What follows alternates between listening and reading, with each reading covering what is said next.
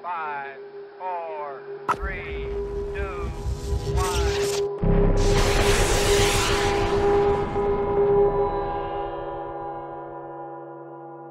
区块链不能拯救世界。 Hello, everybody, and welcome back to Blockchain Won't Save the World on tour. We're going long haul today to bring you some of the world's most knowledgeable blockchain experts, all the way from Singapore. As the home of some of the world's largest blockchain trade networks, innovative startups, thriving venture capital scene, and arguably the world's most supportive government and regulatory environment, Singapore could well be the most advanced blockchain nation in the world. We start with a brief history from the emergence of blockchain in Singapore to the world's first blockchain mega project, Project Ubin, to the global hub of blockchain activity we see today.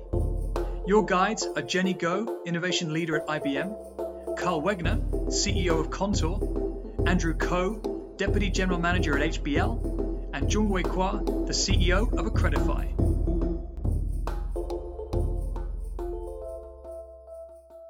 when you look at blockchain in Singapore, the government has put in a lot of effort and investment in looking into blockchain as one of the emerging technology where it can potentially help resolve a lot of challenges that we are facing. Four or five years ago, they started Project Ubin. That's one of the first effort where IBM also participated, and along with a few other players, you could see also from Singapore's point of view that we're a financial hub. So the first few applications that we had was also on things related to financial services. Therefore, it makes sense that the first application that the government has decided to explore is a collaborative project with the industry to look into the use of blockchain and uh, distributed ledger technology DLT for clearing and settlement of payments and securities. That project, Ubin, just closed out phase five last year.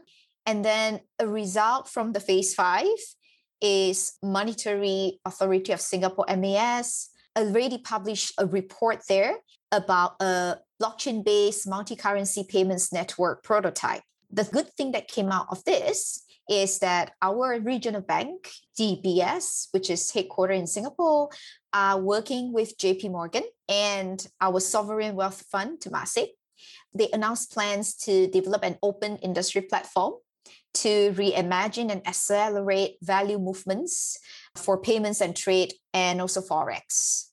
The other thing that recently has received quite a fair bit of attention is on digital identity.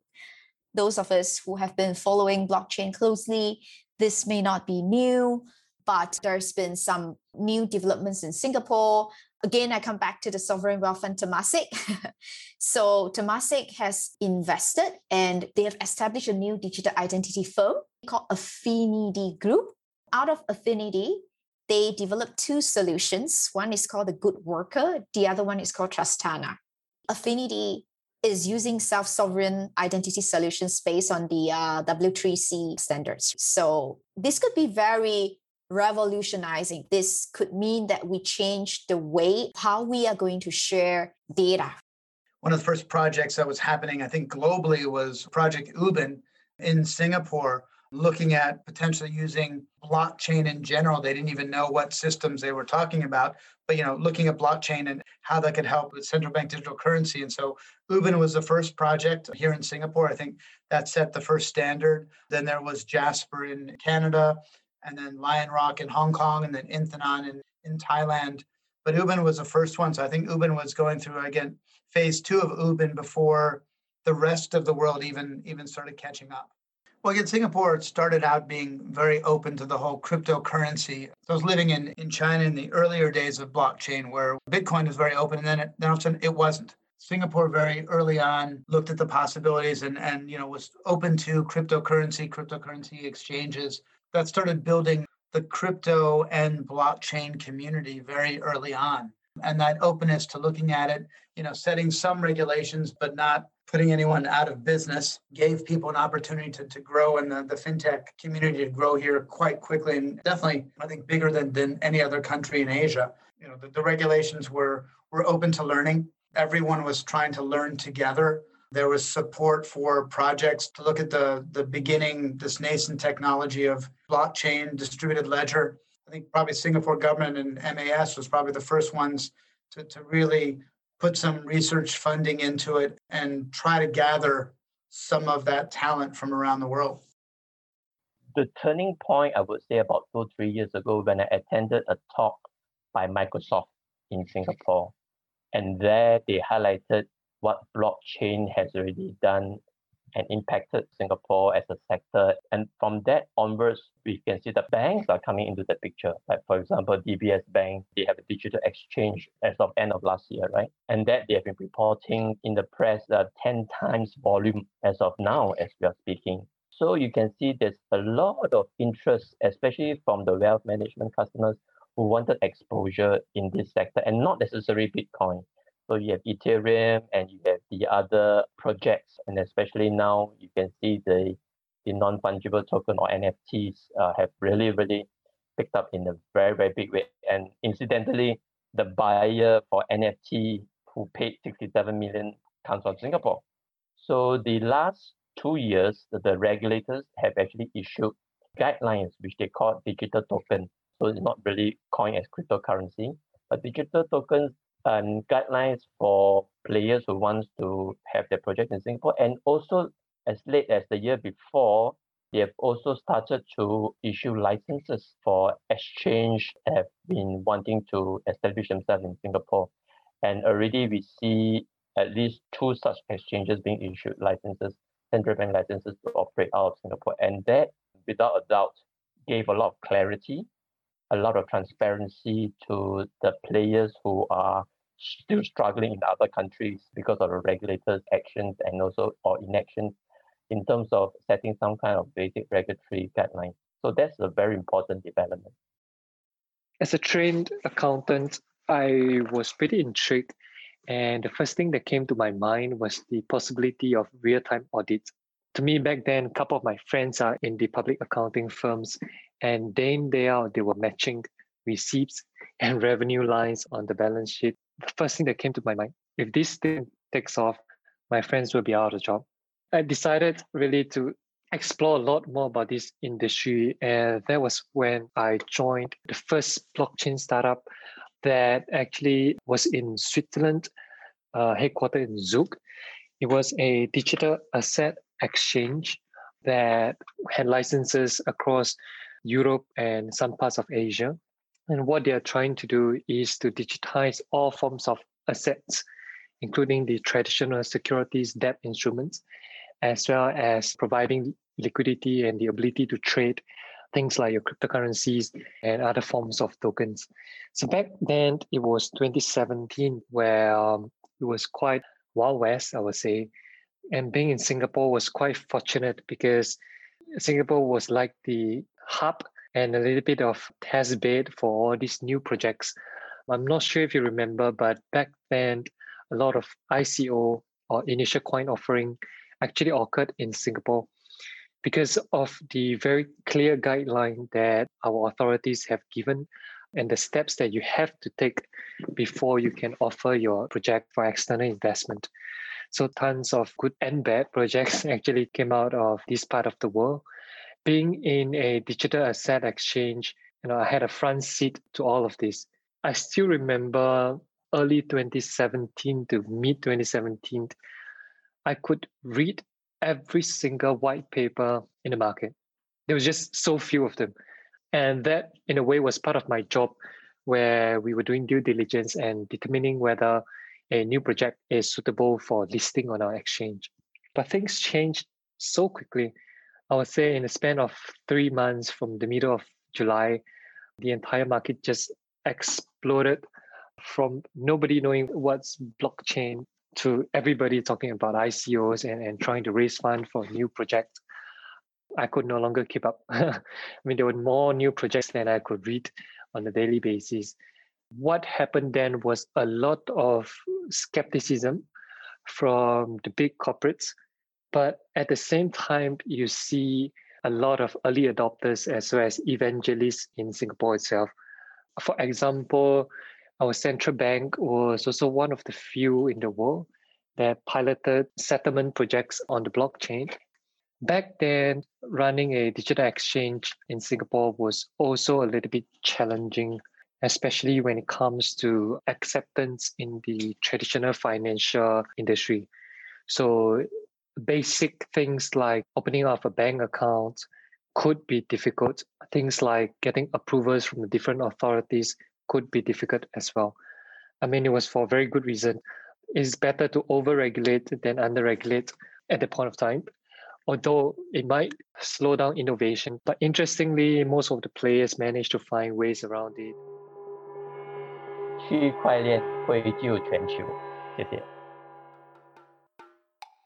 Singapore is unique as a small nation that has consistently punched well above its weight in the global economy.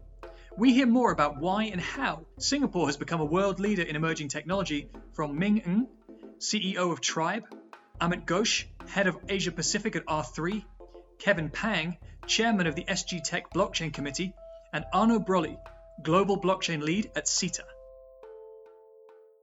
The whole idea of us as a very small nation in the corner of Southeast Asia, the only thing we have on this land is human capital and the constant need for us to innovate. Singapore doesn't have natural resources. So over the last 50 plus years since our independence, it's all about how human can work to facilitate transactions globally from a trade finance perspective, from being a medical hub, from being a financial services hub. A lot of it revolves around the whole idea of that everyone needs to always be ready for the next wave of change. That's fundamentally what brought Singapore to where it is today. And from blockchain as well. I mean, blockchain is definitely one of the frontier technologies that the whole world is looking. How can we move fast? How can we strike good partnerships? How can we bring in good capital to help blockchain companies? Even in APAC, we see the financial institutions leading the charge. I think maybe the unique piece here is we have a few geographies, I would say Singapore, Thailand, Hong Kong, to an extent, Korea, to an extent, I would say Australia, where the regulators or government bodies are also taking a big and active role. And that sets those countries apart from other countries where adoption is slower.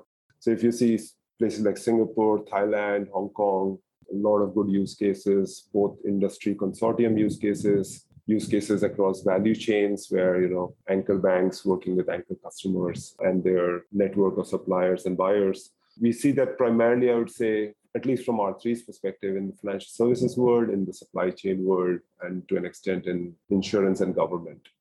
I think those are the four broad sectors.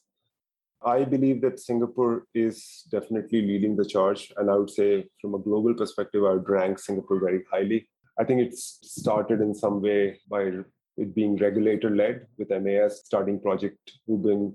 And that has led to understanding of the technology and a better understanding of the technology beyond the hype which was there in 2015. And then the financial institutions have both participated in industry consortia projects but also more interestingly, you know, taken their own ideas into action. So we see a lot of different engagements in Singapore with uh, leading institutions like Standard Chartered, DBS, HSBC, ING, SMBC, and exchanges like Singapore Stock Exchange.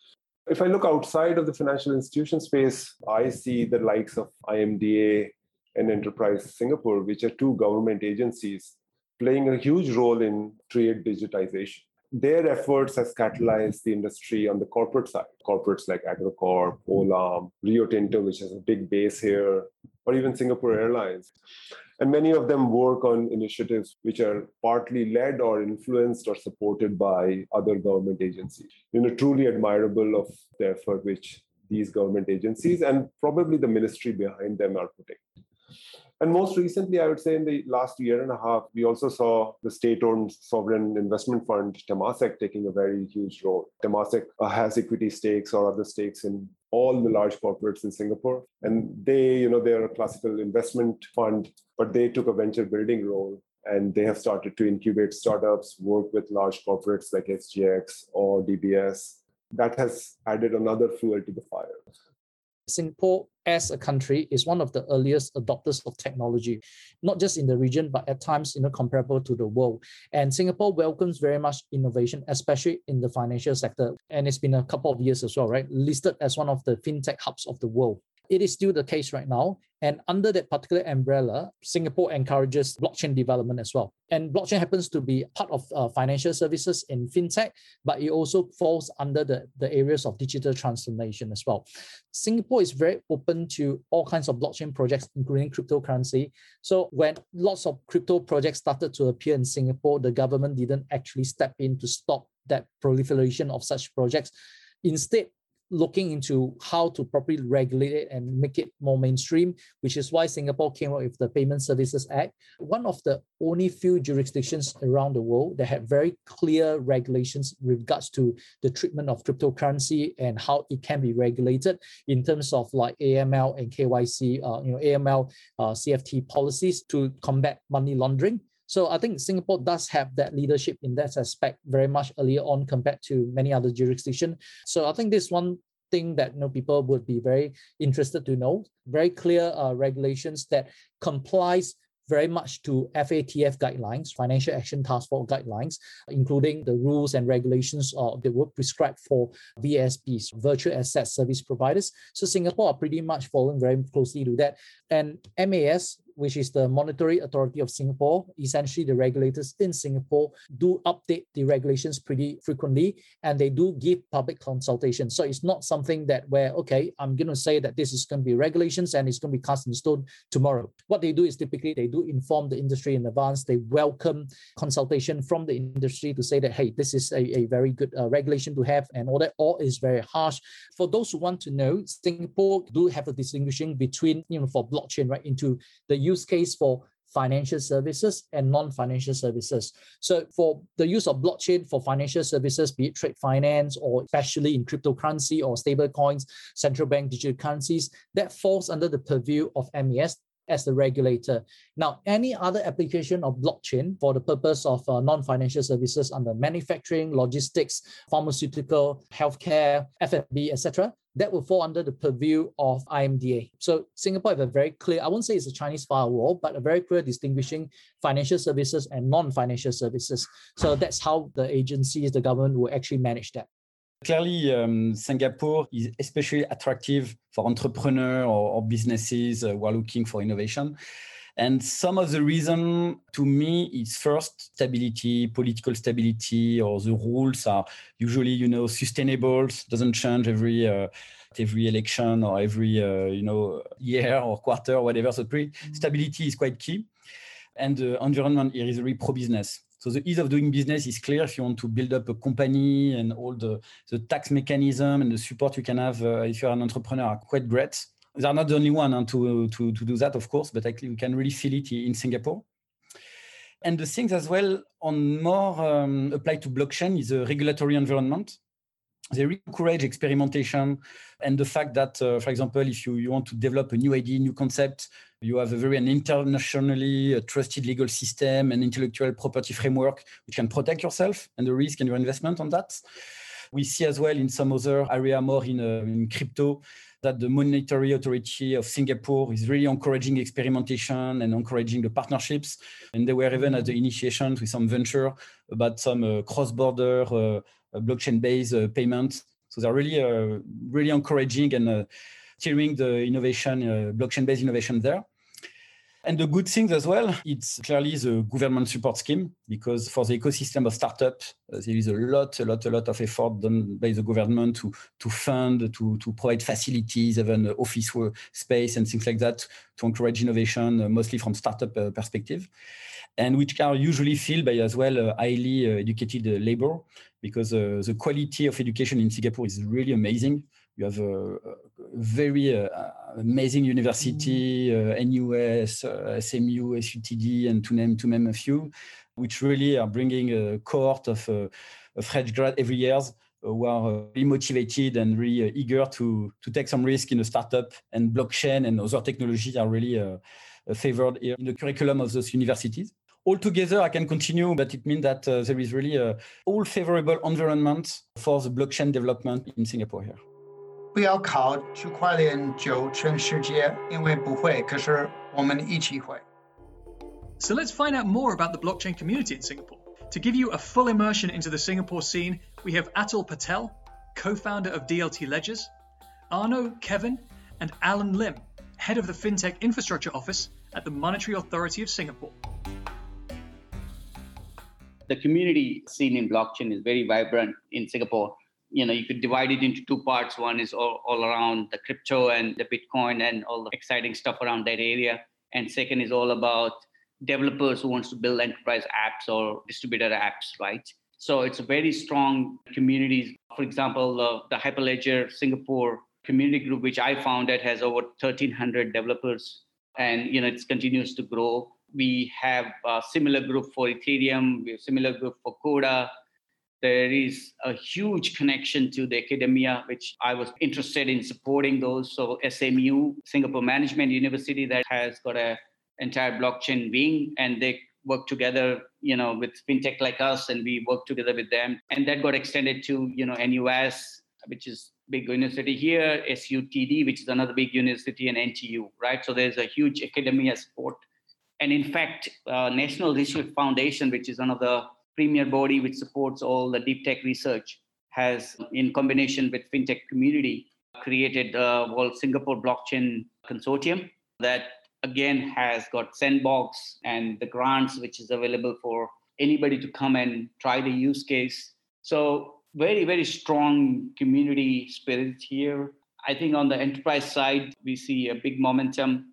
The whole interoperability topic which is now i think of real interest to everyone is really also taking a lot of attention. Tribe accelerators there are several accelerators have come in. Tribe accelerator is one of them which we are part of.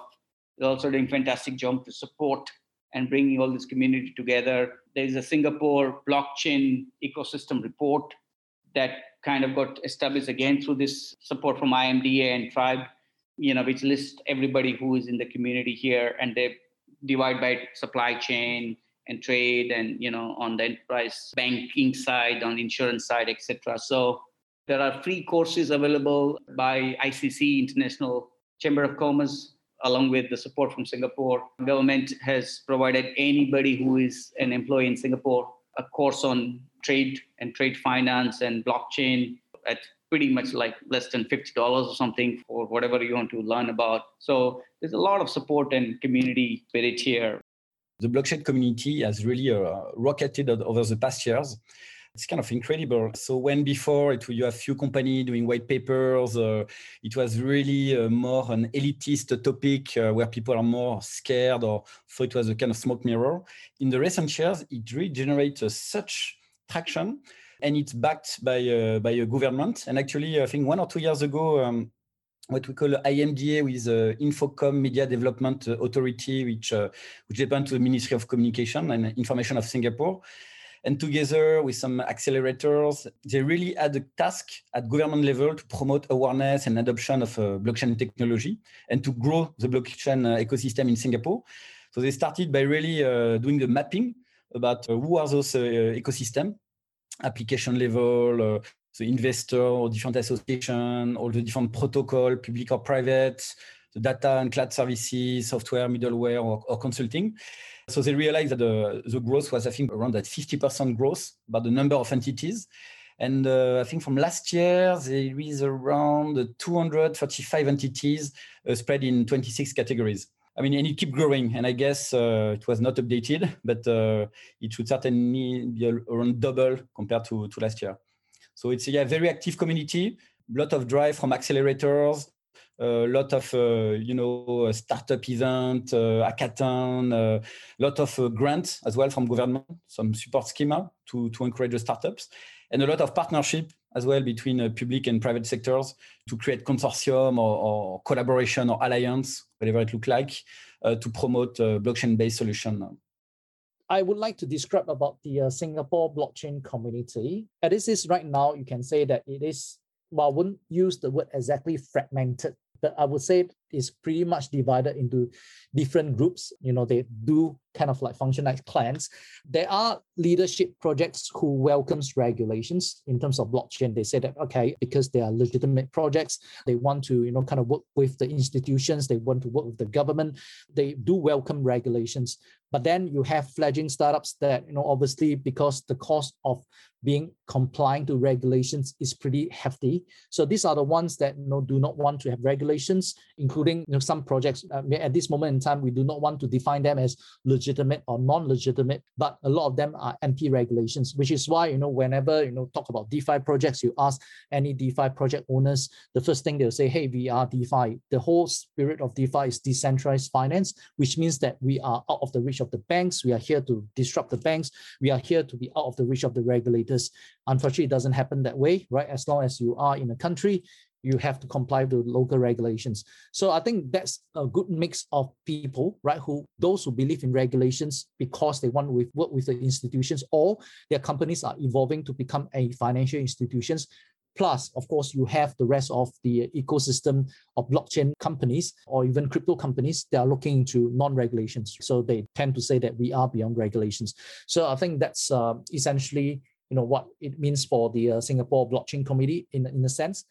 I think that the community itself is very dynamic and uh, I would say collaborative. There's definitely a lot of sharing and collaboration across the industry.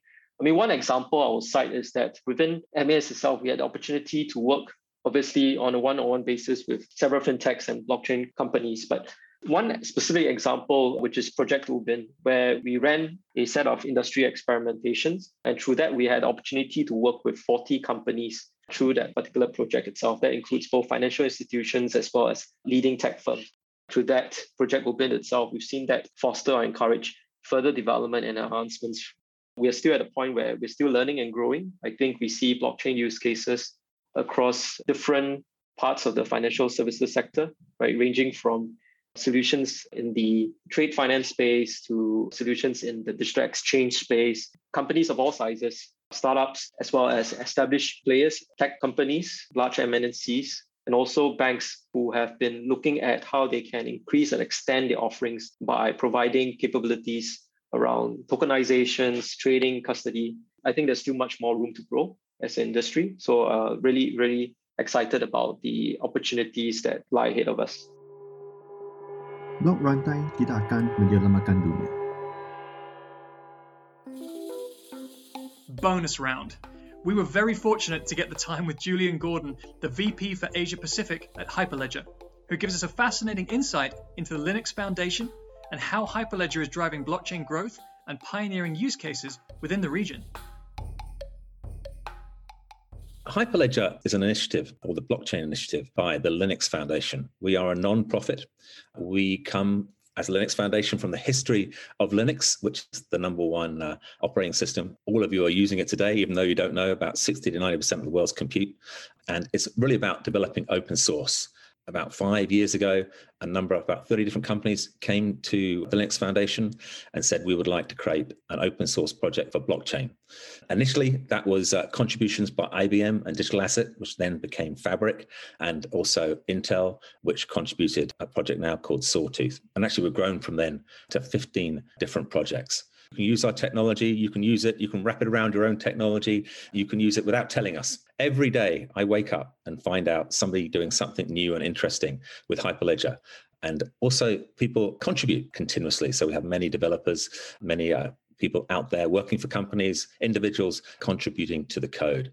And we have a very, very uh, passionate community. The kind of secret source, I would say, to the Linux Foundation is ability to create ecosystems, not just one company working with an open source, but multiple companies. And that has been very successful. Besides Hyperledger, we have CNCF, which is uh, Kubernetes, and we have many other projects, really, which are kind of like the plumbing for the world, which are open source. So Fabric is very dominant in places like China. It's very hard to get the actual stats. 60, 70% is probably the dominant platform in China, which is, if you remember, just enterprise blockchain. Uh, there is no crypto. If you look across the region, yes. Other platforms, Sawtooth, I'm going to talk a little bit about BondEvalue, which is the first blockchain based, regulatory approved blockchain based bond trading platform. And that runs on Sawtooth. And I have another few examples of running on Sawtooth. We have uh, Hyperledger Iroha, which the uh, National Bank of Cambodia uses it for one of the first ever retail CBDCs, which is running live now. We have, you mentioned Indy. Indy goes along with Aries normally, and that's all around a self-sovereign identity. And uh, there's many, many projects around that.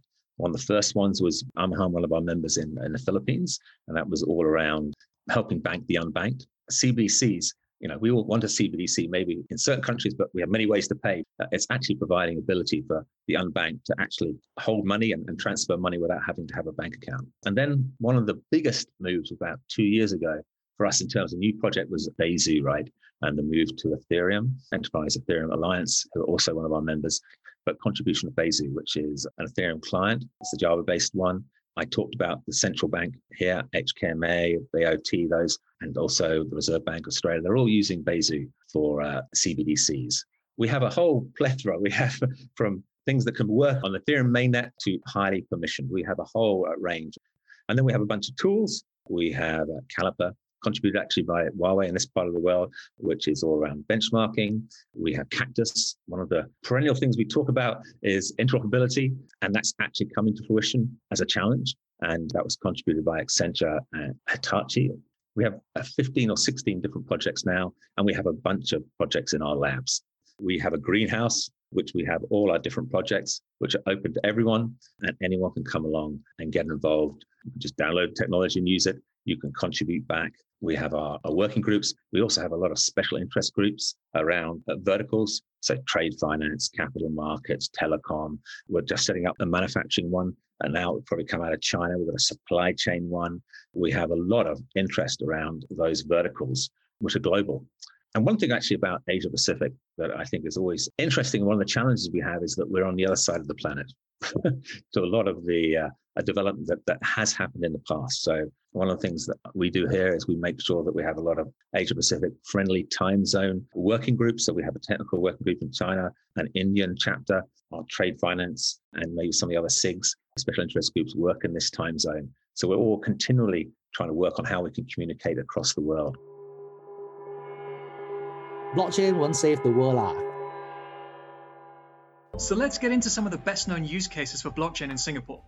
We're going to go deeper on Ubin with Alan Lim, other financial services focused use cases with Julian, other government led use cases with Stephen Koh, Director of Government Digital Services at GovTech, and two much loved Singapore startups from Jungwei.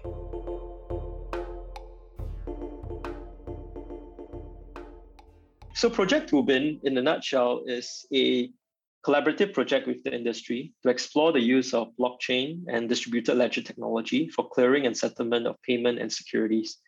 So what's really demonstrated is that multi-currency payment and settlement across borders could be achieved in real time at lower risk and cost. So the project was launched in 2016. So it's been through five phases. We concluded Project Ubin as an experiment in July 2020 for phase five, we've developed a prototype network for multi-currency settlement, and through that, tested out integration with various blockchain applications across different industries, including things like advertising, for example.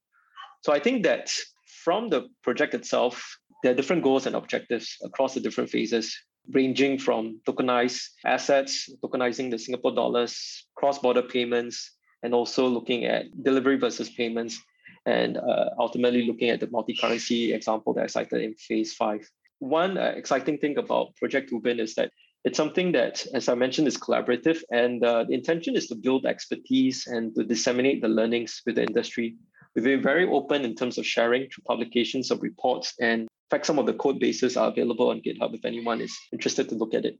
It's not just experimentation, and we're done with that, right? What's been very encouraging is that with the experimentation completed, there's been inspirations and, and further experimentation by the industry. So the industry has moved on to build upon the success. So one particular example is Partior, which is a joint venture by DBS Bank, JP Morgan, as well as Temasek, to create a blockchain-based platform that will enable participants around the world to transact with one another in real time using different currencies.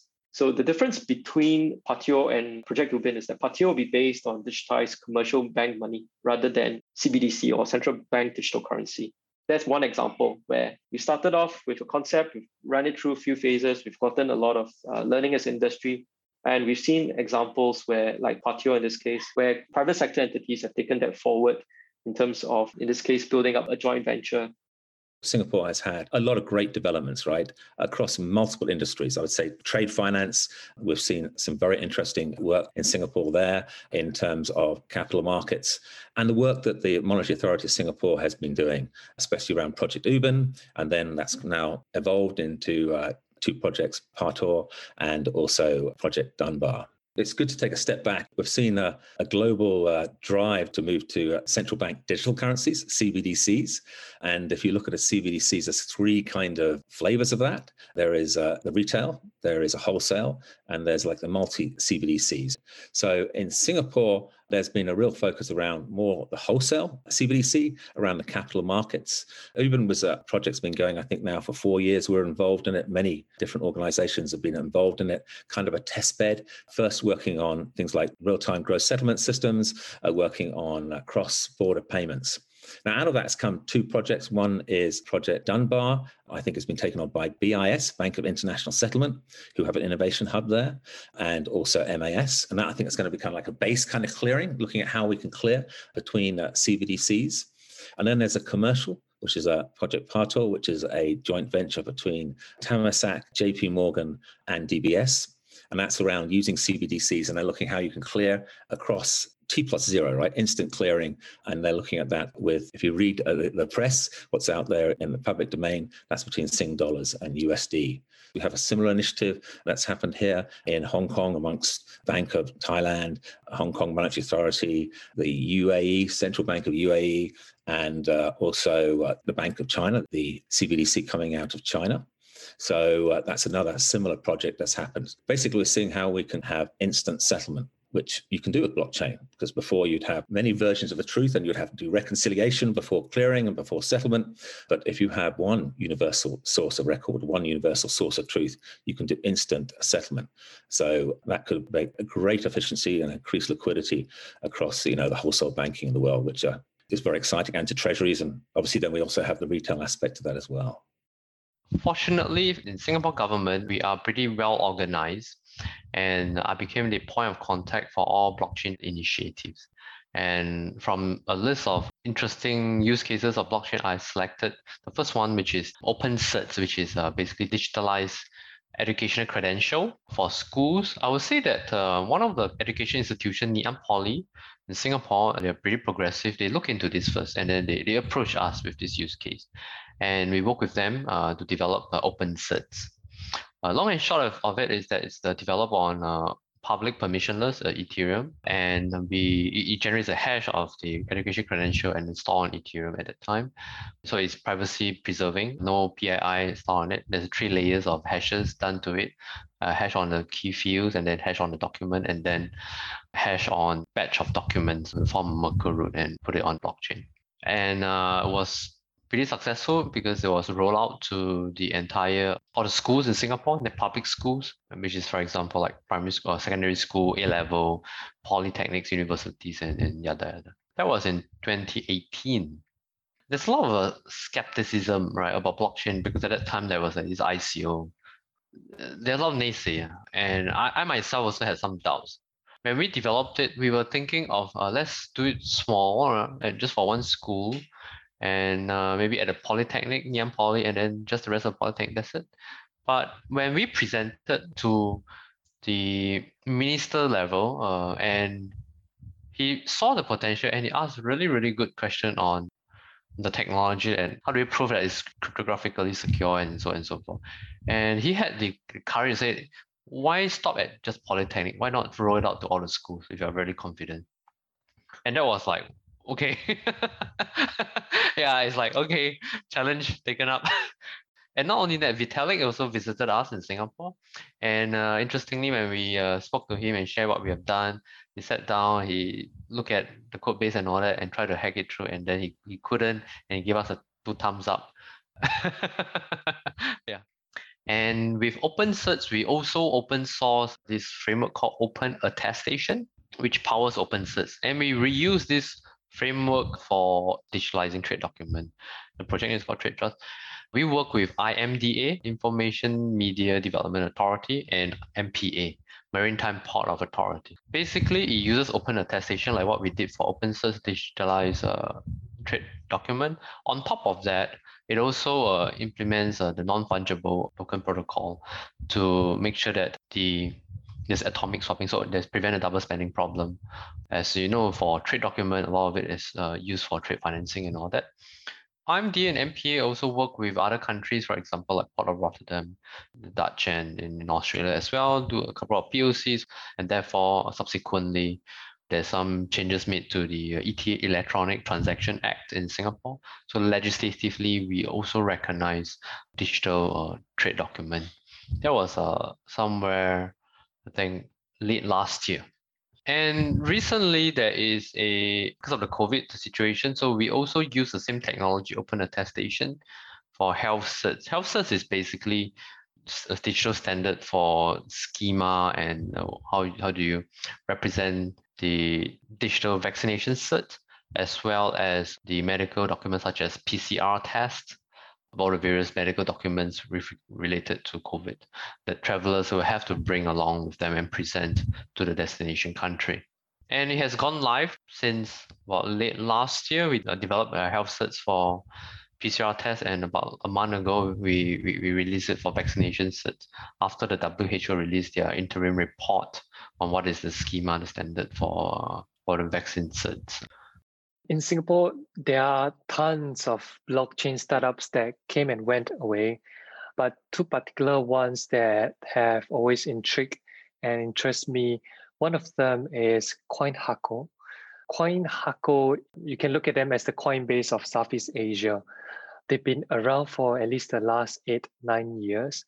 The founders are just very early believers of the technology and they went through so many cycles of boom and winter and it really takes pure perseverance as well as faith in the technology for them to tide through all of this as currently one of the leading exchange in Southeast Asia. So there's just something I think very commendable about the community spirit in this part of the world. The second one that I want to bring up is more on innovation and thinking out of the box. Literally, because this company is called Mighty Jaxx. Mighty Jaxx used to be designed manufacturing of collectibles. And the way they thought out of the box was to implement the blockchain technology to actually trace and track both the origin as well as how the collectible has changed hand along the way that was way before the whole NFT craze, non fungible token craze came about. The way that they were able to innovate before the whole market and add an interesting element to their main business was something that I felt really interesting about the blockchain community in Singapore. 区块链不会救全世界。Now let's go deeper and bring you the inside story of some of the best known blockchain institutions in Singapore, starting with Ming and the Tribe Accelerator, then on to Zelda Anthony, Executive Director for DLT at Standard Chartered, Jungwei and Accredify, Carl and Contour, Atul at DLT Ledgers, Ernie Teo, co founder of Dodoko, and rounding off with an interesting story about NFTs from Kevin. So Tribe started back in 2018 after the cryptocurrency crash. And the big problem that we saw was that startups were being shunned away because they were using the word blockchain with or without cryptocurrencies being in their business model. A lot of them were facing bank account issues, regulatory issues that were coming up. People were afraid that, oh, is this something safe for me to do in Singapore to use blockchain or to incorporate some form of token elements? We wanted to really bridge the gap between corporates to tell them that hey blockchain is just like any other technology right? It's just like ai it's just like machine learning. Let's focus more on the technology than anything that's spec. It was definitely a tricky business to start off with.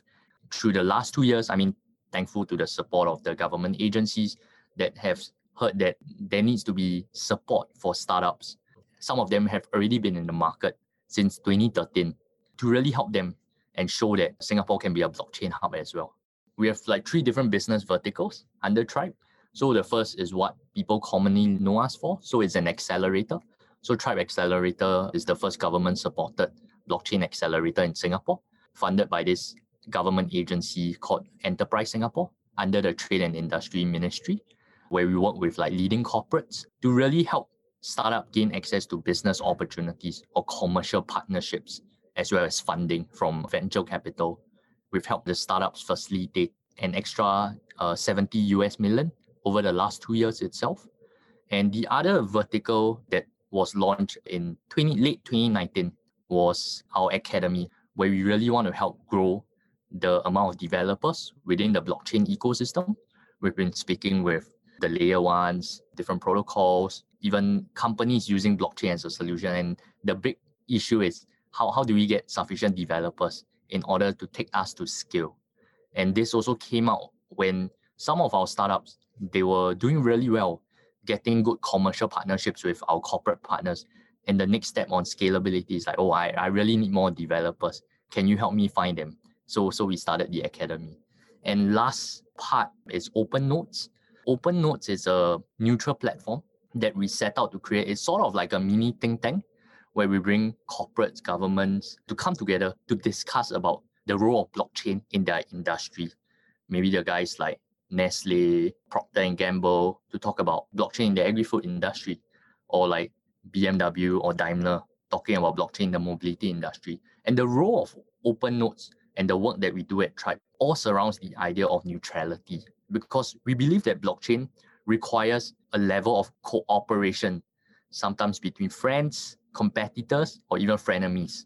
Only through having this neutral platform will corporates be able to come together to talk about how to better facilitate transactions within this industry or certain form of partnership that requires the use of blockchain technology. Tribe has always been wanting to facilitate other parties similar to what we do in other markets itself. The work we do has been well received by the Dutch government when they came to visit us during the Singapore FinTech Fest. And we managed to strike a partnership to explore how do we nurture cross-border use cases between Singapore and Netherlands. And one example is between the port of Singapore and the port of Rotterdam. How do you use blockchain for tracking of trade and tracking of sh- shipping routes? Other markets that we also generally work with partners includes like Latin America, Middle East, of course, discussing with the government agencies like Dubai International Finance Center, or Abu Dhabi global markets. And this allows us to grow, I mean, the global ecosystem. So today we are partners in more than 32 different cities to facilitate helping our startups launch in different markets. Or similarly, when their startups come into Singapore, we help them gain access to the Southeast Asian ecosystem.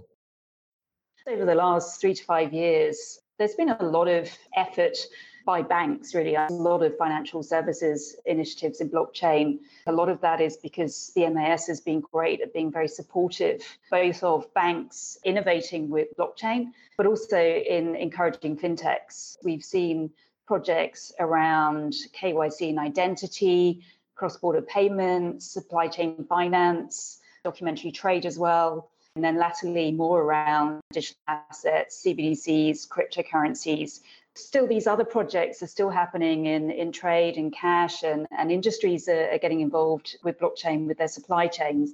One of the things we're getting involved in is where blockchain consortia have been set up, you know, as an industry effort.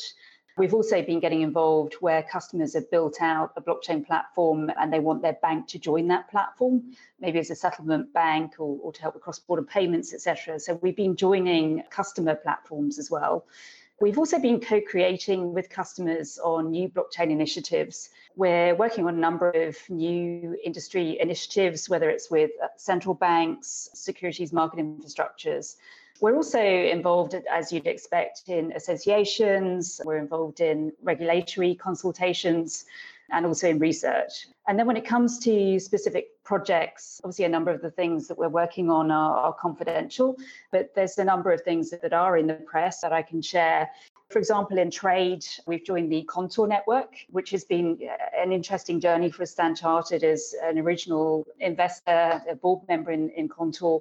And Contour, as you know, is working on documentary trade and making that more efficient for corporates and banks, starting with letters of credit. So we are operationally ready for production now in Contour.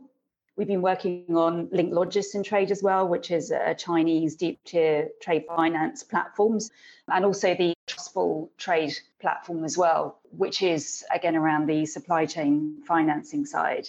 On the cash side, we've been involved in the MAS project UBIN with a number of other banks in Singapore.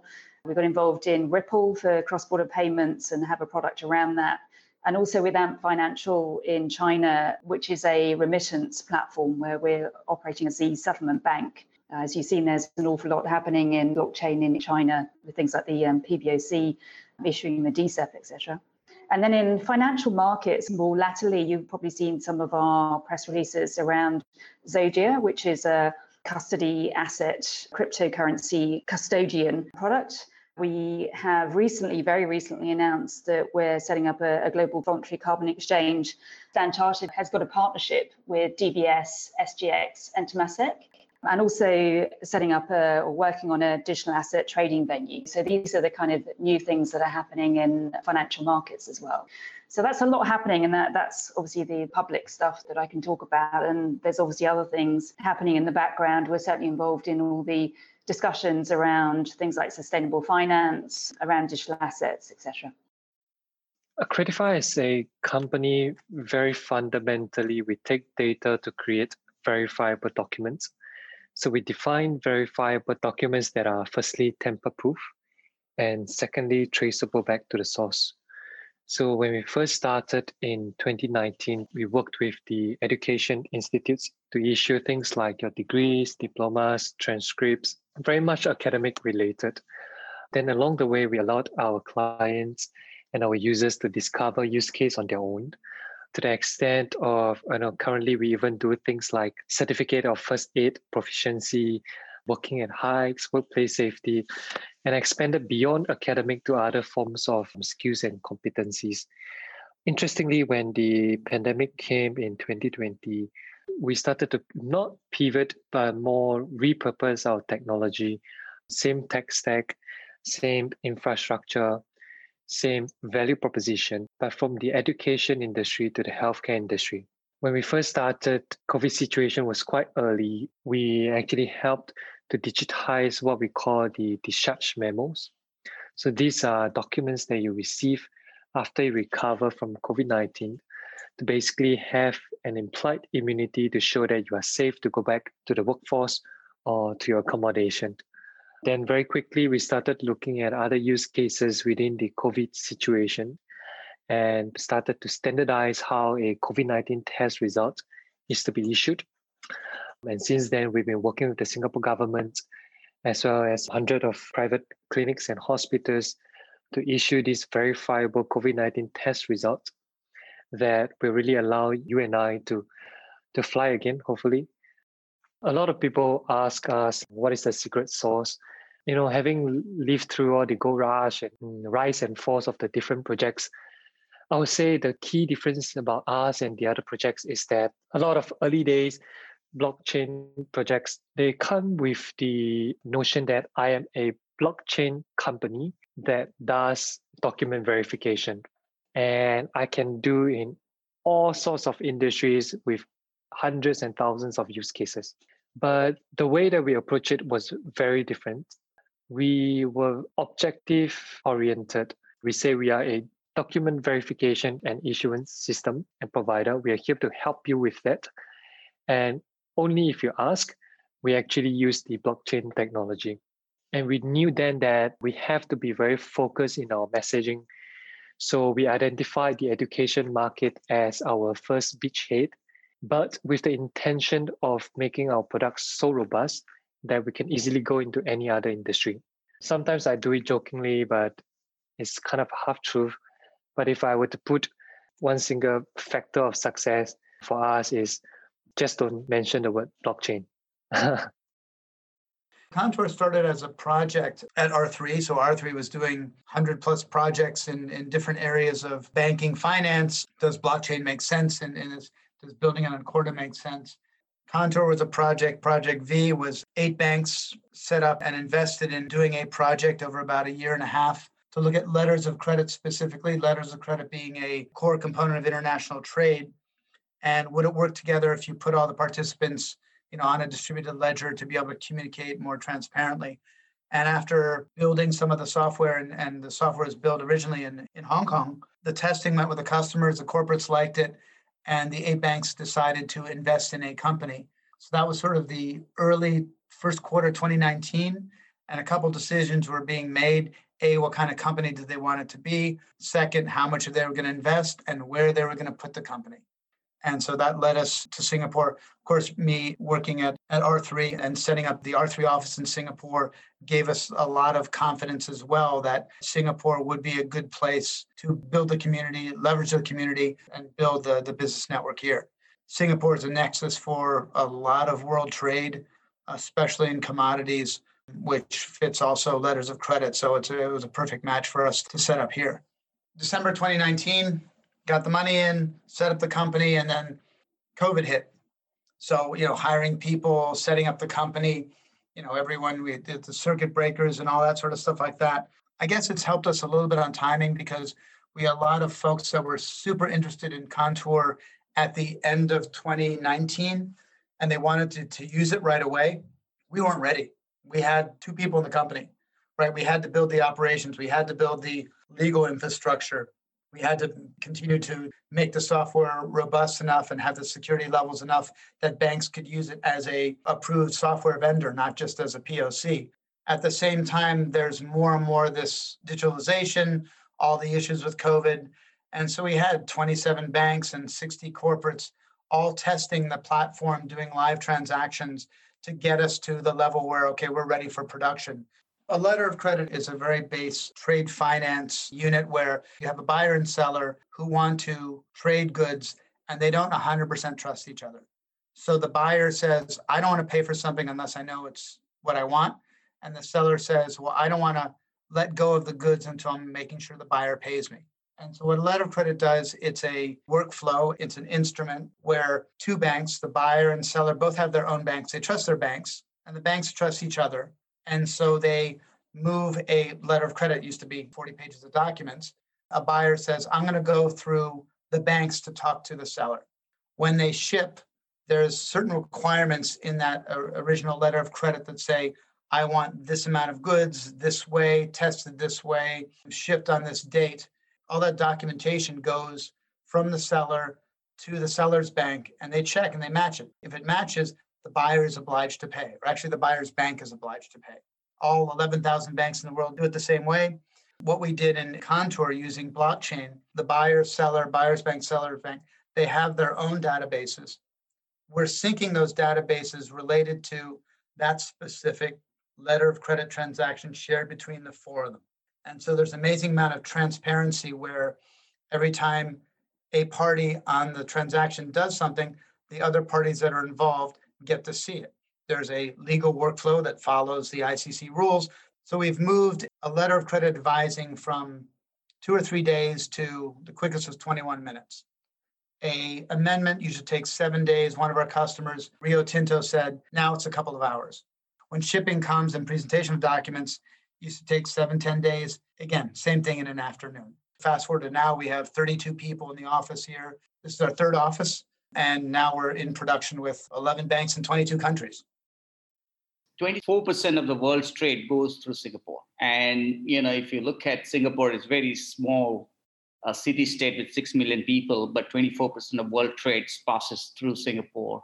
That is a very, very big section of the economy here. I always was intrigued with the trade and the supply chain in terms of how we could help take locational advantage of Singapore and provide a, a platform which could support a digitization of trade and uh, related supply chain um, functions. I think that really kind of was a sweet spot around what DLT Ledger was born in 2017. In terms of you know early days, we got a great support from government, which is really I think one thing that you would see different compared to other countries. From a blockchain point of view, MAS was the first, uh, the member of Hyperledger uh, back in 2016, and they started with Project Ubin, which is really all around figuring out how a digital currency can be put in place in Singapore. On the enterprise side, we were the first Hyperledger company here in Singapore to really start building a platform to support the enterprises for trade and supply chain digitization. So yeah, DLT Ledger supports corporates in their journey for cross-border trade digitization, supports bank in their journey to communicate to the corporate as regards to those cross-border trade and trade finance. We support unique use cases on supply chain provenance and visibilities, as well as on really making sure that uh, there is a value that is delivered, whether it's on distribution side or on the supply side. And then finally, you know, uh, we have been also focused around providing unique approach or a platform approach to the anchors around supply chain finance. So for Dedoco, our vision is to really disrupt the digital document space in terms of capturing all the documentary evidence on blockchain, such as things like signings, attestations, instead of following a centralized model. Right now, we are providing a digital signing platform in the Singapore space where we are providing platforms that people want to use without actually thinking about blockchain for their business processes to sign on PDF documents, for example. But in the back end, we have the blockchain working there to ensure the evidence trail as well as the verifiability of the document uh, beyond the centralized systems. We are working with several partners here in Singapore. Uh, we, we've seen adoption here, particularly in the property area as well. Uh, we've been working with government here in Singapore to integrate with the government certificate authorities into our platform as well and capturing part of that evidence as well on our platform there is a charity fund called Blockchain for Good. So one of the key ideas was to have someone of a VIP status to actually with an artwork, NFT, and then you know kind of like raise money for charity. So that came to the years of the Speaker of Parliament. He's a semi-pro photographer, so he has certain ph- photography, right? So that he wants to say, hey, if you can NFT out, let's you know put it up for sale for charity and that idea was mooted like almost a month ago. Has gone through various approval and finally, yes, it's a go. So given that we are now dealing with the uh, Parliament of Singapore and, and, and it's of certain national security, there is a necessary to do, do whitelisting of both the seller, in this case, the minister, as well as the buyers, right? Because we can't afford to have someone that's of dubious or dodgy origins to be buying the artwork and doing something about it. And that will actually bring detriment to the government of Singapore in terms of name with that effect, I actually volunteered my NFT marketplace in Singapore to be very much tailor-made to fit the regulations in Singapore, as well as in terms of the laws of privacy in Singapore. That particular charity event will happen cast in stone right now, approved by Parliament, happened on the 9th of September. It will be published in the media and all that. We are just waiting for the press release, but this is a very much a teaser, but without giving too much away. So besides the minister that will be auctioning, there will be various notable I would say, celebrities in the NFT space that creates digital content that will be willing to participate in this charity auction that will auction off their creations for charity. In this particular case, this is the first charity auction that will be working with the government to then, you know, ensure that regulations are in place, privacy are being looked into. So that's something very much interesting about this particular charity auction. Blockchain won't save the world, lah now for something completely different. If you work in blockchain and you're not following Lisa Tan, you need to fix up. Lisa is on a mission to bring integrity and economic rigor to blockchain and crypto, and brings a unique level of knowledge and accessibility to the area of tokenomics. Lisa shares her story alongside the issues and achievements she's seen over the past few years in Singapore. I came to this space because I was extremely skeptical my background's in economics, and a lot of people keep telling me, "Oh, look at this stuff! It's so cool! Look at they use a lot of economics in their white papers, in their explanation." I came into the system wanting to see what's going on and why are people putting so much money in there if they don't know what's going on. The technology itself is really beautifully done, beautifully designed, and almost like beautifully engineered as a new way maybe not to replace the existing infrastructure, but as a complement to the existing infrastructure that we all know is quite flawed and quite inefficient. then we're going to build new economies and systems above that. The problem is a lot of people are exploiting the benefits that these ecosystems can bring and this technology can bring to create scam and shit projects and trying to scam people out of their money.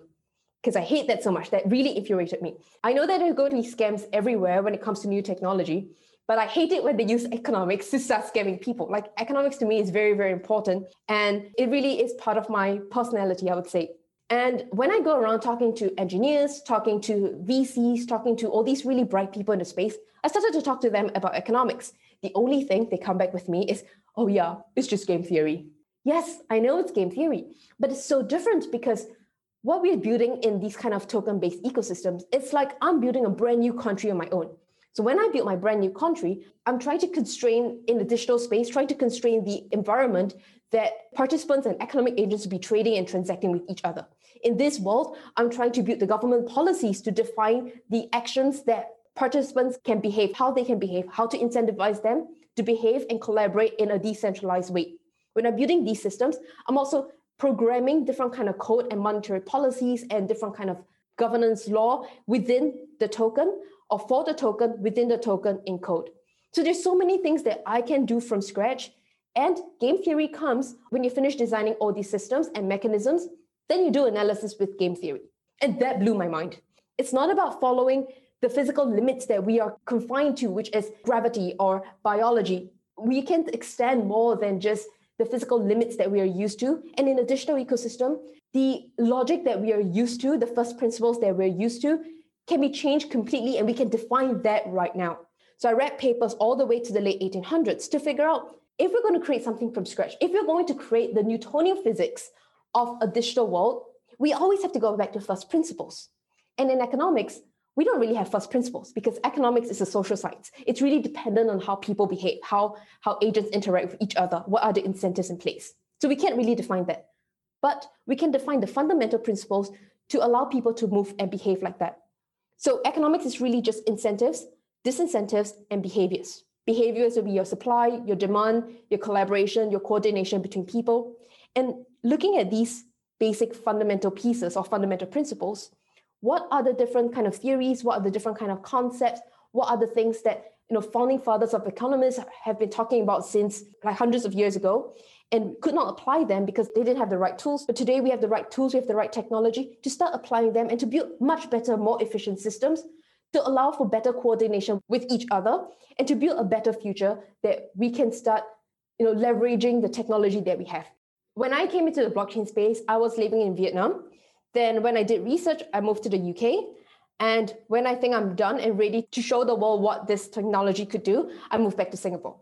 And the reason why I came back to Singapore was because the government here is really supportive of new technology. Three years ago, it was still very, very speculative. Everyone that I spoke to was all about how do I get price to increase? I don't really care about fundamentals, just give me a simple valuation and then I want it to 10x. On the other hand, about two years ago, when I came back, I realized there were more movers and shakers. There were slightly more serious people in the space. It became a very, a very nice kind of environment where you you have small startups you have people in different industry, like you have marketing, you have research, you have business development, you have institutions, you have retail side, you have, you have VCs. And then you also have banks who are trying to tap into the whole fintech, blockchain, emerging tech space. There is some amount of developers in the space because there's Ethereum Foundation in Singapore. And before COVID, there were a lot of meetings and meetups. Singapore is quite small, so there were also a lot of connections with the community in Kuala Lumpur in Malaysia. So there were a lot of meetups and sessions together. It was very, really fun.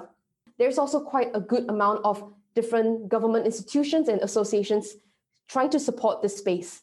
And yes, they can be slow, not going to lie, because when I came back and I had my framework and research paper ready to show the, the, the world what's going on, then the first people that I reached out to was Temasek and the MAS, the Central Bank of Singapore. And the first thing they came back to me was, you know, we're not interested in this kind of understanding of what tokens are. We are more interested in the network of technology. So, like the cryptography side of things, or how do you regulate them as securities or non securities? Which is interesting because today they're asking me a lot of different questions. They were all, the answers were all in the research paper. So it, it does show a big change and a big shift in opening up and being more accepting on how the space is changing. 区块链不能拯救世界。 We've seen this on many other episodes of the podcast that the role of government is critical to the success or failure of blockchain initiatives. Singapore might just be doing better than anyone. and to give you the inside scoop, we hear from Ming, Stephen, Alan, and Jungwei. we have both the Monetary Authority of Singapore, which is the financial regulator, looking at licensings and solutions for new innovative startups that are looking at blockchain.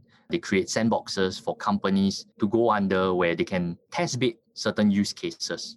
Our um, technology regulator, the Infocomm Media Development Authority of Singapore, IMDA. So IMDA set up a blockchain challenge to call for proposals. And that was where Open Notes, which I mentioned earlier, the neutral innovation platform, was born out from. So they look at how to help the industry grow in terms of the usage of blockchain. So they've been working with startups on POCs and prototypes on how blockchain can form the bedrock of this whole infrastructure of trust technology, which Singapore is pushing forward, as well as government agencies. I mean, there's many to name, but of course, Enterprise Singapore coming through like funding support for like accelerators, for incubators, bringing on board more venture capital to support the growth of the startup ecosystem, as well as, of course, like the Ministry of Education, looking at talent, looking at how we can bring more education curriculum with regards to blockchain. So I guess it's, it's a multifaceted approach, whole of government, looking at how innovation can be brought about in Singapore. I mean, in areas like blockchain and in other technologies.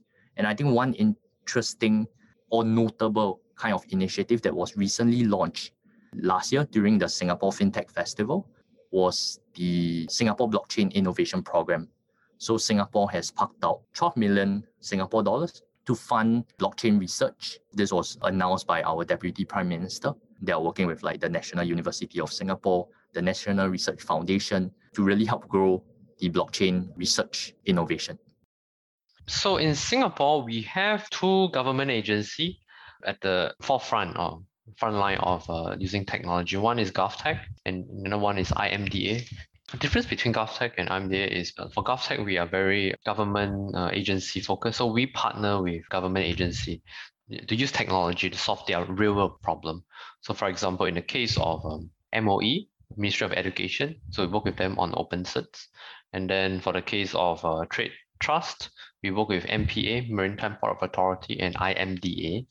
And then we work with Ministry of Health on health certs. So our role is to bring technology, uh, provide technology as a service and solution product together with uh, agency. We rarely work on our own. We always seek for a business owner and partner uh, who understands the problem domain and able to help to crystallize the, the problem that we're trying to solve. IMDA, on the other hand, uh, is very industry focused. So what they do is they provide grants, uh, platforms, and they help do a lot more coordination work. And so as more on the research side of things as well with the schools and um, help uh, industry partners be uh, know about um, what's blockchain and help to link them, link some of these companies up with us to work together for GovTech, when we develop technology, by default, we open source it. And uh, our local tech companies can make use of it and they, they make use of it. Uh, they create their own business model and, and use our open source technology and um, monetize it and providing a subscription. So it's a service, a SaaS-based product, and service to other countries and other clinics. So for example, for health certs, we have 10 or more health certs providers. These providers provide issuance as a service to medical institutions, labs and clinics. There's like more than 400 plus, 500 across 30 over countries and cities. As government entity, as for GovTech, we don't really help to, it's not a mandate to drive adoption in other country, right? So we focus primarily within Singapore on how we use technology to better the lives of our, our citizens and businesses.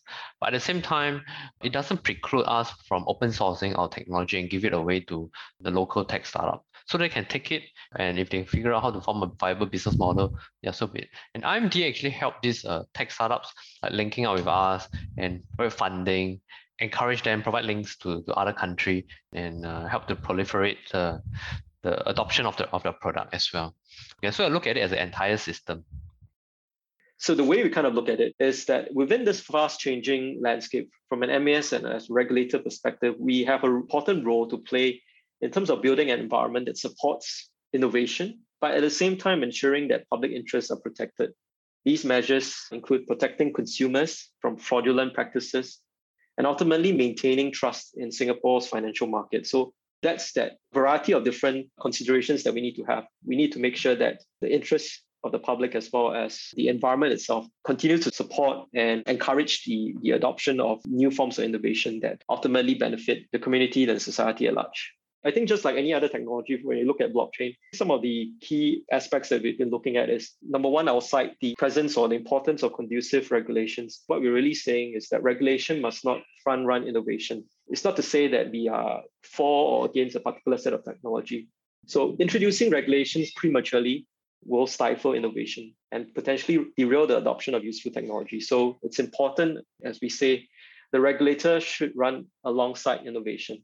So in some cases, we have introduced regulations such as the Payment Services Act, which expands MAS's uh, regulatory ambit to include new types of payment services, such as digital payment tokens. The kind of lens we've taken here is to take a modular risk-focused regulatory structure approach that gives the flexibility and ability to respond quickly to fast changing payment solutions and business models. So the other aspect is one of the initiatives that was started is the regulatory sandbox, which provides a concrete example which illustrates this idea of adopting a risk proportionate approach to keep pace with technology innovations, where firms can experiment the tech innovation within a confined environment. So the idea is that with this confined and safe environment, fintechs will be able to promote and try out experiments and innovations without compromising financial stability. So for example, we have companies or fintechs who provide a digital asset custody service. For example, a digital asset custody service provider just gone through the sandbox and completed the experiment,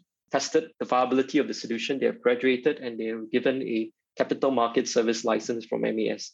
Beyond just looking at individual firms and providing the regulatory infrastructure, the other aspects is also looking at how can we support the industry through grants, for example. MAS is also committed 250 million Singapore dollars over three years under the Enhanced Financial Services or Financial Sector Technology Innovation Scheme, FSTI, to accelerate technology and innovation driven growth in the financial sector. So, more specifically, this means that if you are a fintech or a blockchain company who is looking to have a proof of concept started to test out new innovative application of technology, you could tap into this FSTI fund in working with the financial sector. Similarly, if you're looking at establishing an innovation lab in Singapore, that's something you could consider as well, or an industry utility that different players within the Singapore ecosystem could participate in.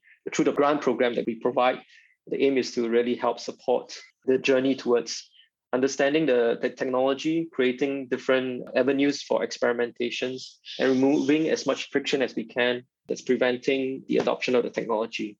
The last example I would cite is being in a position whereby we continue to work with the industry on practical experimentations around emerging technologies. The idea here is to foster greater public confidence and trust.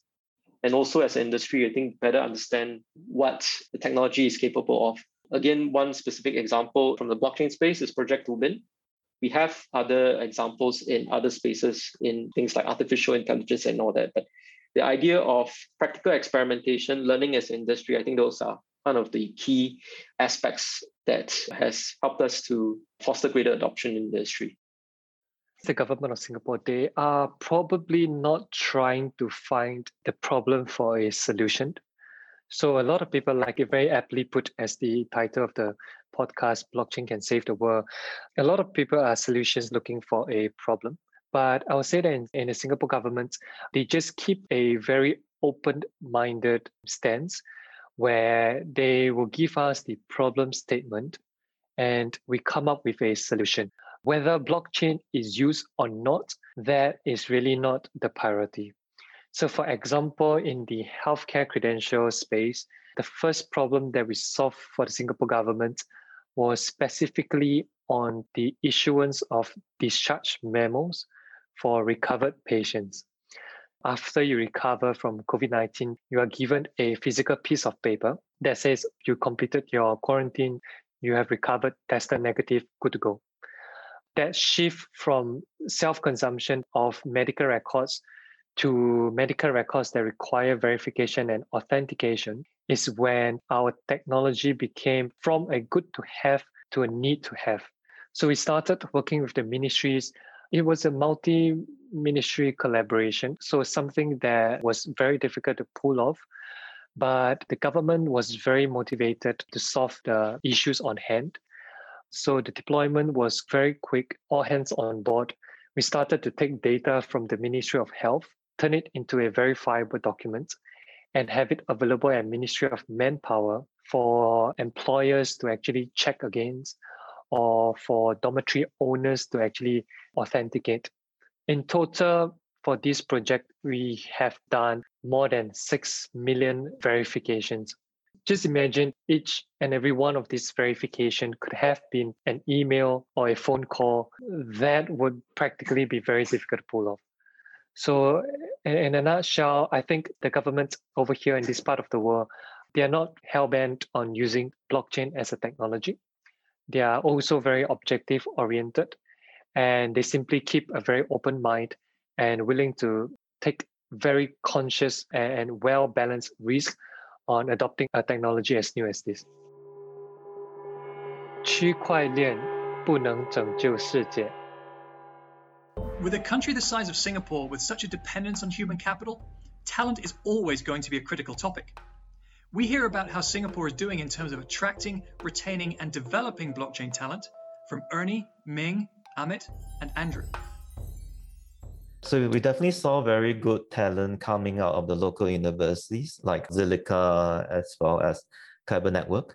So the tech space here is quite vibrant. We see a lot of interest from other types of tech companies wanting to look at blockchain and adopt blockchain as well, especially like the e-commerce companies, the companies doing supply chain, even manufacturing.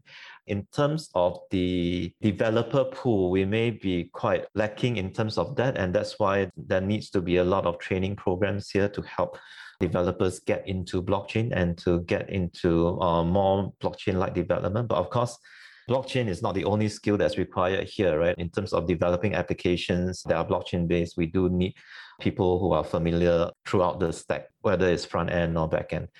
The universities are churning out more and more people who are more well rounded and more attuned to blockchain.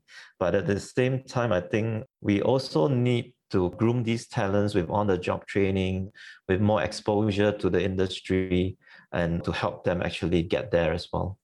From a talent standpoint, we work closely with the layer one protocols to explore how can we create better training curriculum to grow their developer ecosystem. Like even for IBM as well, we, we work closely with IBM to run training programs to help grow existing developers and train them into blockchain developers in Singapore as well. I think one important area that we focus on is more of the undergraduates, right? We work closely with the blockchain clubs from the universities, even more than just blockchain clubs like fintech clubs and stuff like that, to really pull the best talents from there to get them to work on projects together with Cargill, WeBank. I think we did one with IBM as well on Quantum to really get them to explore. Because if you can really help students gain access to the industry, that will really spur their whole idea of what new technologies can bring and how can it be applied on a real world level. We have good talent base on the business side because of the inherent community of fintechs, the community of financial institutions, the community of large corporate headquarters being here, and you know technology companies also being here. Collectively, if I were looking for business talent, I think it's relatively easier to find those. I think it gets harder on the technical side, where if you're looking for solution engineers, or core platform engineers in Singapore, I think that gets a bit harder because like the demand is much higher than the supply is. And you know, inherently what Singapore does is have um, much friendlier immigration policies to attract talent from around the region, whether it be parts of Southeast Asia, think of Vietnam, or think of Philippines, or think of you know even Indonesia, Malaysia, or even from places like India. I think they, they do a great job at making immigration easy. And they also do a great job in incentivizing fintechs or early stage companies to set up here. So there's various government grants. The most recent one from MAS, for example, is on green finance. I think the challenge right now, to be frank, is you know due to COVID, you know this immigration is not really happening as easily as before. I think borders are closed inherently because of COVID. I think people are not able to move from one country to another, so that's limiting our ability to hire the highest quality talent from anywhere in the region and bring them to Singapore very easily. But I think this is a temporary phase. I think Singapore acknowledges that talent is what they have. And like this is a knowledge economy and a service economy. We are not a manufacturing economy or anything else. So I think we have to bring in the right talent. And I think Singapore does a phenomenal job in general, I would say. Uh, but recently we are strained because of uh, COVID and the restrictions there of, because of COVID. Singapore government have announced from January there's this tech talent, right, that Singapore government is trying to attract. They will issue a limited number of uh, residency status to top technology talent around the world who wish to set up their business or collaborate with existing technology projects or institutions here in Singapore. So already, at least I'm hearing quite a number of uh, take-ups so far. So basically, as you've probably seen, there was a, you know, Singapore is still facing a technology talent shortage in supporting so much of the uh, technology work, whether it's startups or is it traditional uh, tech space. 区块链不能拯救世界。 Academia in Singapore has the unenviable task of developing high volumes of world class talent to fuel the country's incessant drive for innovation. We hear more on how schools and universities are stepping up to this challenge from Ernie, Zelda, and Lisa. I kind of started my adventure in blockchain when I was still a research fellow in the university here. So that was in 2016. So at that time, really no one took an interest in academia on Bitcoin. Basically, they think it's a scam. But then we worked hard on it and we started kind of a movement in the academic circle here as well in terms of organizing conferences. So we invited a lot of the public sector, the private sector to attend conferences that we educated the audience more about blockchain, more about cryptocurrencies and how they worked as well. And I think from the beginning till now, we see quite a big change. Um, more more people beginning to understand what it is and understanding the applications. Um, the local universities here have caught on to the wave quite early. Many are providing courses, especially for adult learners, um, short courses like one day courses, three day courses on uh, what is blockchain, you know, uh, how it works, how it can be applied to their organizations, right? And that has gradually evolved into entering the curriculum as well.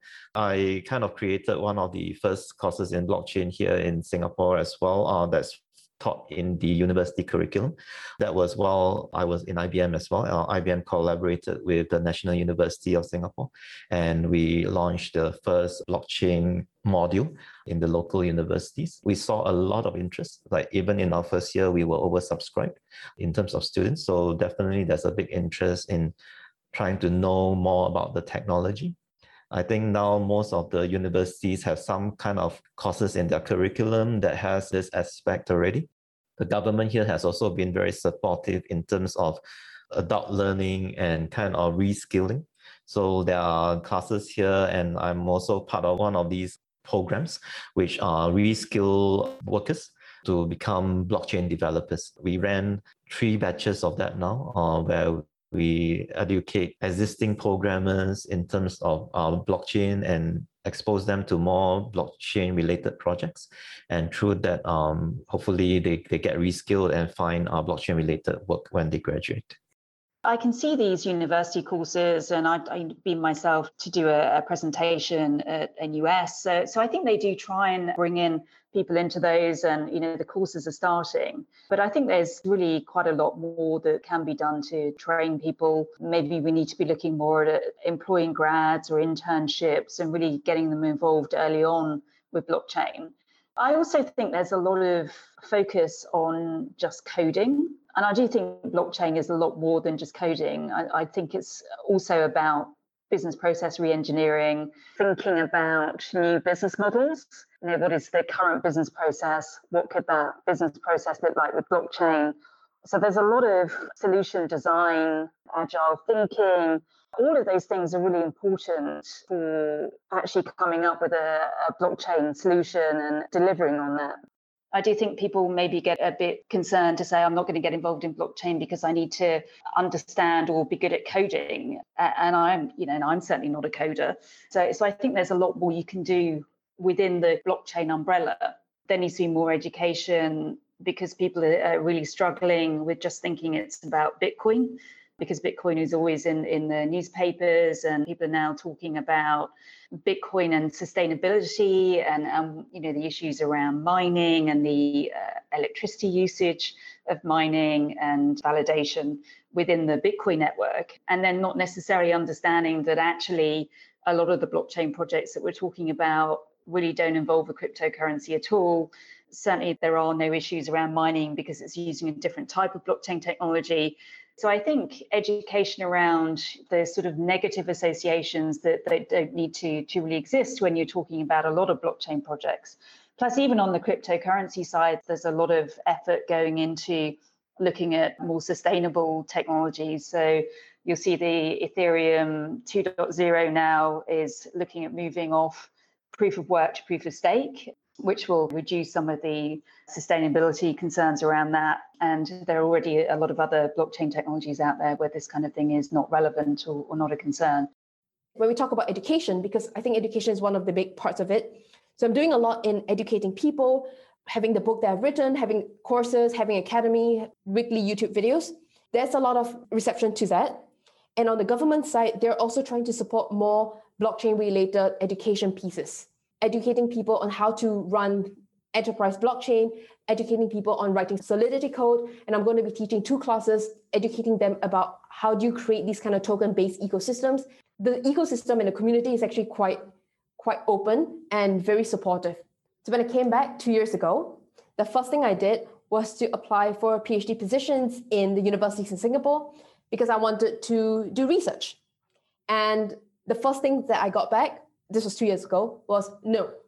No, because the government will not sponsor anything relating to crypto because crypto is probably a scam and you need to focus on traditional economics.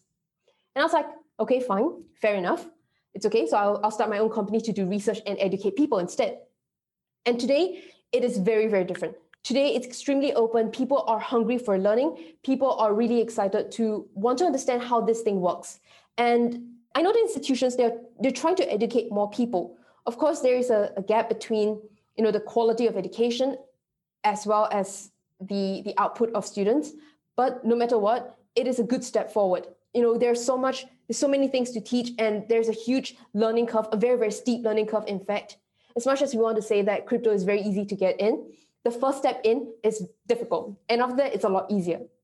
And the first step still requires quite a bit of, of push, quite a bit of nudging people towards understanding the entire space. The academia space is doing that. It's a bit slow, but it's improving and it, it's doing a good job. So, for example, in Singapore, there are two types of tertiary education. You have university and you have pre-university. So in the pre-university space, one of the education institution that is educating people more on enterprise blockchain as well as token economics for blockchain. That is quite good. It's not a compulsory course. It is more like a course for mid-career people who are interested in coming into the space they can take and the government subsidizes this. So that's that's wonderful. The second type which is the university and above. So i've got a few professors reaching out to use the book to be educating the classes like educating people about digital finance and decentralized finance which is very great because it shows that at least the professors are not restricted by just traditional economics or traditional finance that they're teaching. They're actually incorporating these new technologies into the curriculum.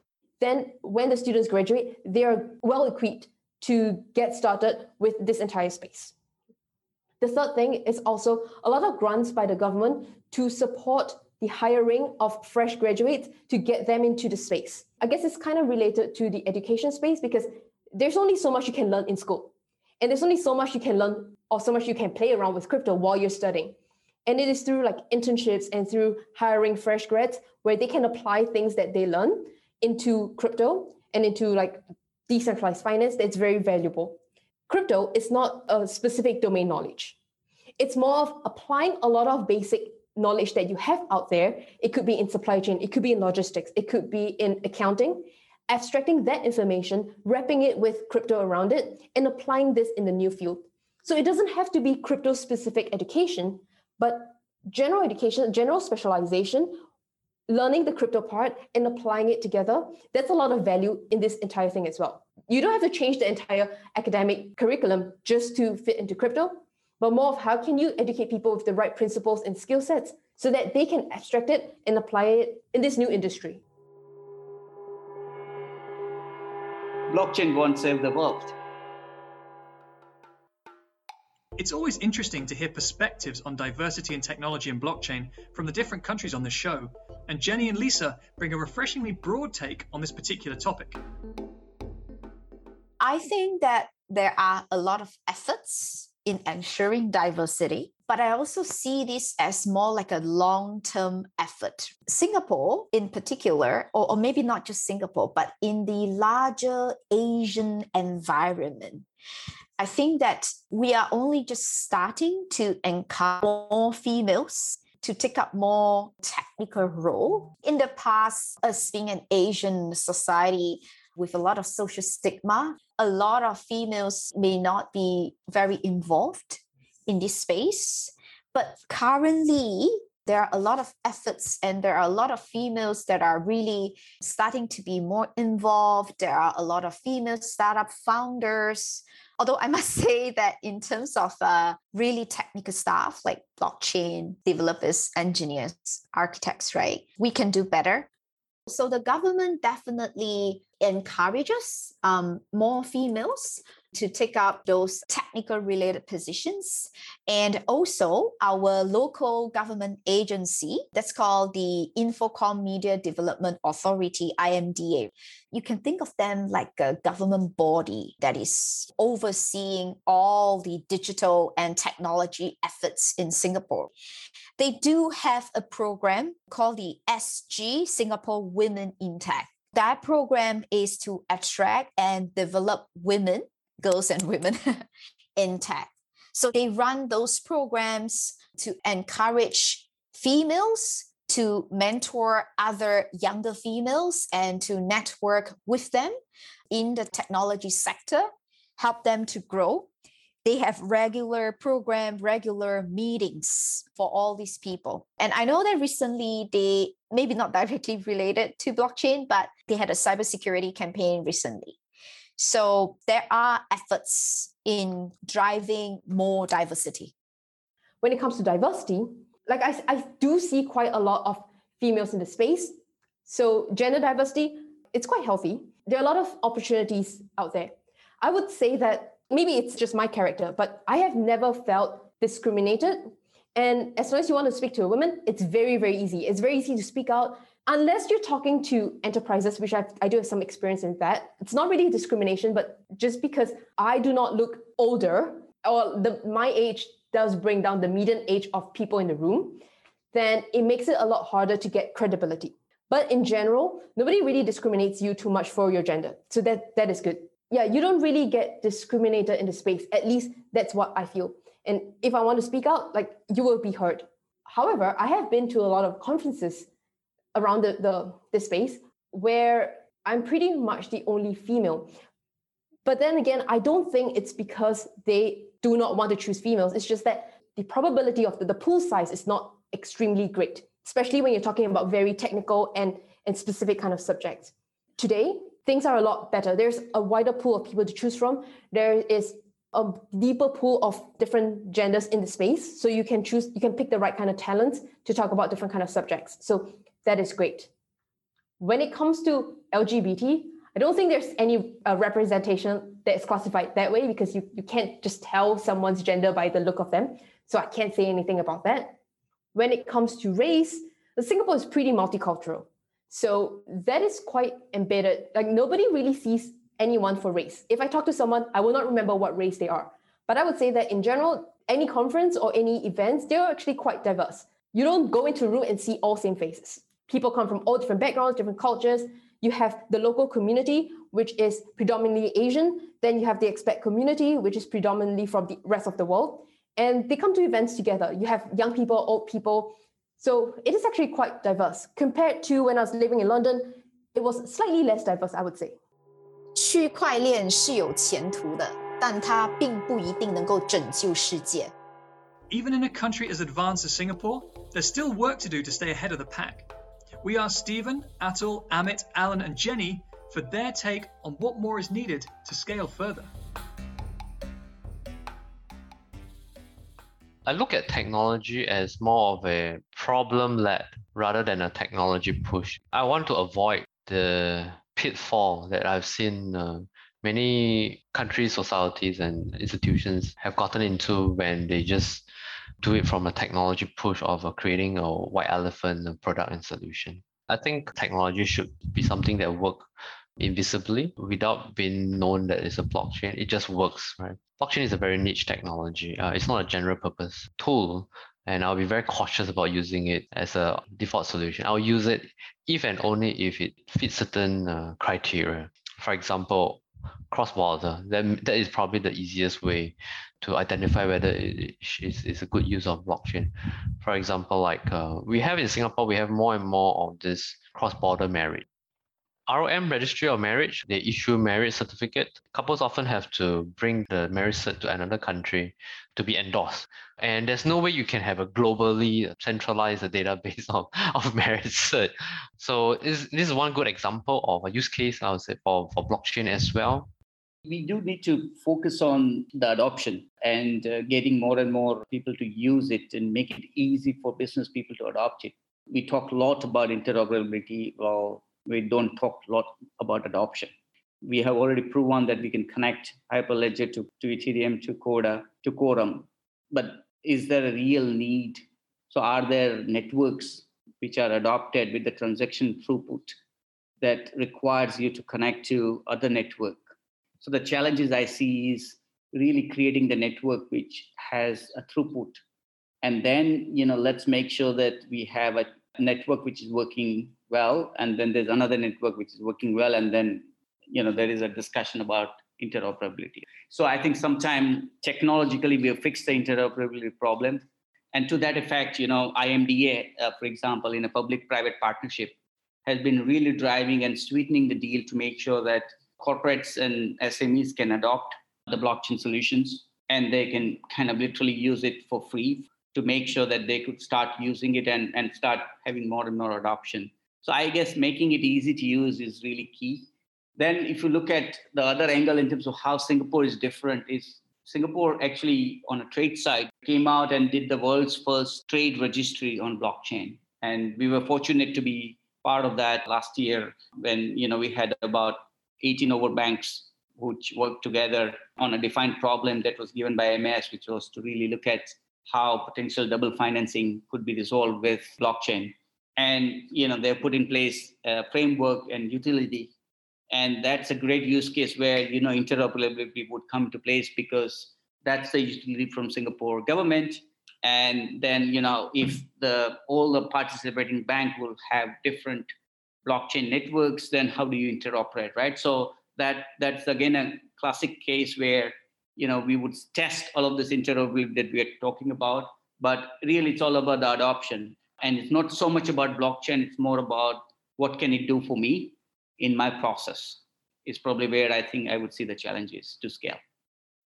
My view is it's a matter of time first of all. Scale ups happening. I think we don't hear about every small transition from existing technology to new tech or the transaction volumes moving from the old tech to the new tech. You know the government push is continuing which will help the scale up. Most recently the general insurance association of singapore the life insurance association of singapore and mas came together to issue a healthcare rfp that in essence almost demanded that you use blockchain. And you know the technology is getting easier to use and applications are built on for example on corda getting more and more mature and also far more ready for wide scale corporate or fi adoption I think as the technology gets more consumable, I think we will continue to see more adoption. And for applications which are already in production, which there are many of, you know, the scale up is starting to happen. So for me, I think I think Singapore has the right catalyst, both from a community perspective, the government support perspective, and the understanding of the value of the technology and how it should be applied and how it should not be applied. I think we are poised for a good run over the next few years.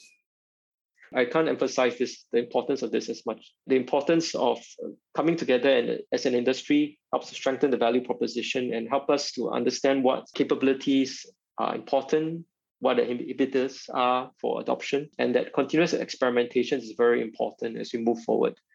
The other aspects, more uh, specifically, I think we need to look at things like interoperability and to figure out how, with if you look at blockchain innovations, for example, in the payment space, I think we need to look at interoperability with existing retail payment rails, for example, across borders, in terms of how a CBDC or a, a new form of payment could exist with existing payment rails. I think that's that's something that we need to look at. Blockchain interoperability, of course, is one but I think it's also interoperability with existing infrastructure.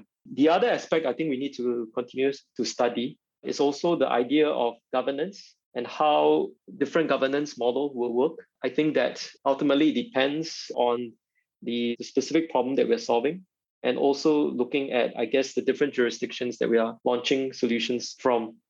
If you look at Tribe Accelerator, it's one of the government supported accelerator for blockchain startups. And Tribe Accelerator has played a very important role in helping the startups in this mm. space. And they are looking at different verticals, different industries, trying to help these startup companies be connected, getting help from other companies, other partners. And as part of their program, they have nurtured a lot of startup companies. And this is not just in the financial services space, right? Or in healthcare, but there are interesting things such as peer to peer energy trading. And on that front, I think I am quite proud of our country for being, I would say, for the lack of better word, like a trailblazer in driving these initiatives. Because mm-hmm. if you look at blockchain, there is a lot of conversations be it facts or hype around cryptocurrencies. That is one aspect of blockchain. But if you look at, let's say, what we call enterprise blockchain, there are a lot of effort. But to date, it's hard to see a lot of ROI yet because this is something that requires a lot of effort around growing the network. Because if there is no network effect, then it's hard to see a good ROI. And then the other thing is that I guess governance is another difficult topic. So I think these two are some of the factors that can be quite challenging for enterprise blockchain to move forward. There is only one technology which could close that gap at the price to performance ratio that's distributed ledger or blockchain, right? And if you could provide the UI and the process and easy to use guidance with all the great stuff that blockchain brings the immutability uh, tracking and security. I think we are in for a good next five years. Thanks again for listening to the blockchain won't save the world podcast. As always opinions in this episode are mine and those of my guests alone if you want to find out more, please feel free to connect with me on LinkedIn. Check out some of the other episodes on the Blockchain Won't Save the World podcast and check out the YouTube channel, also called Blockchain Won't Save the World. Stay safe out there.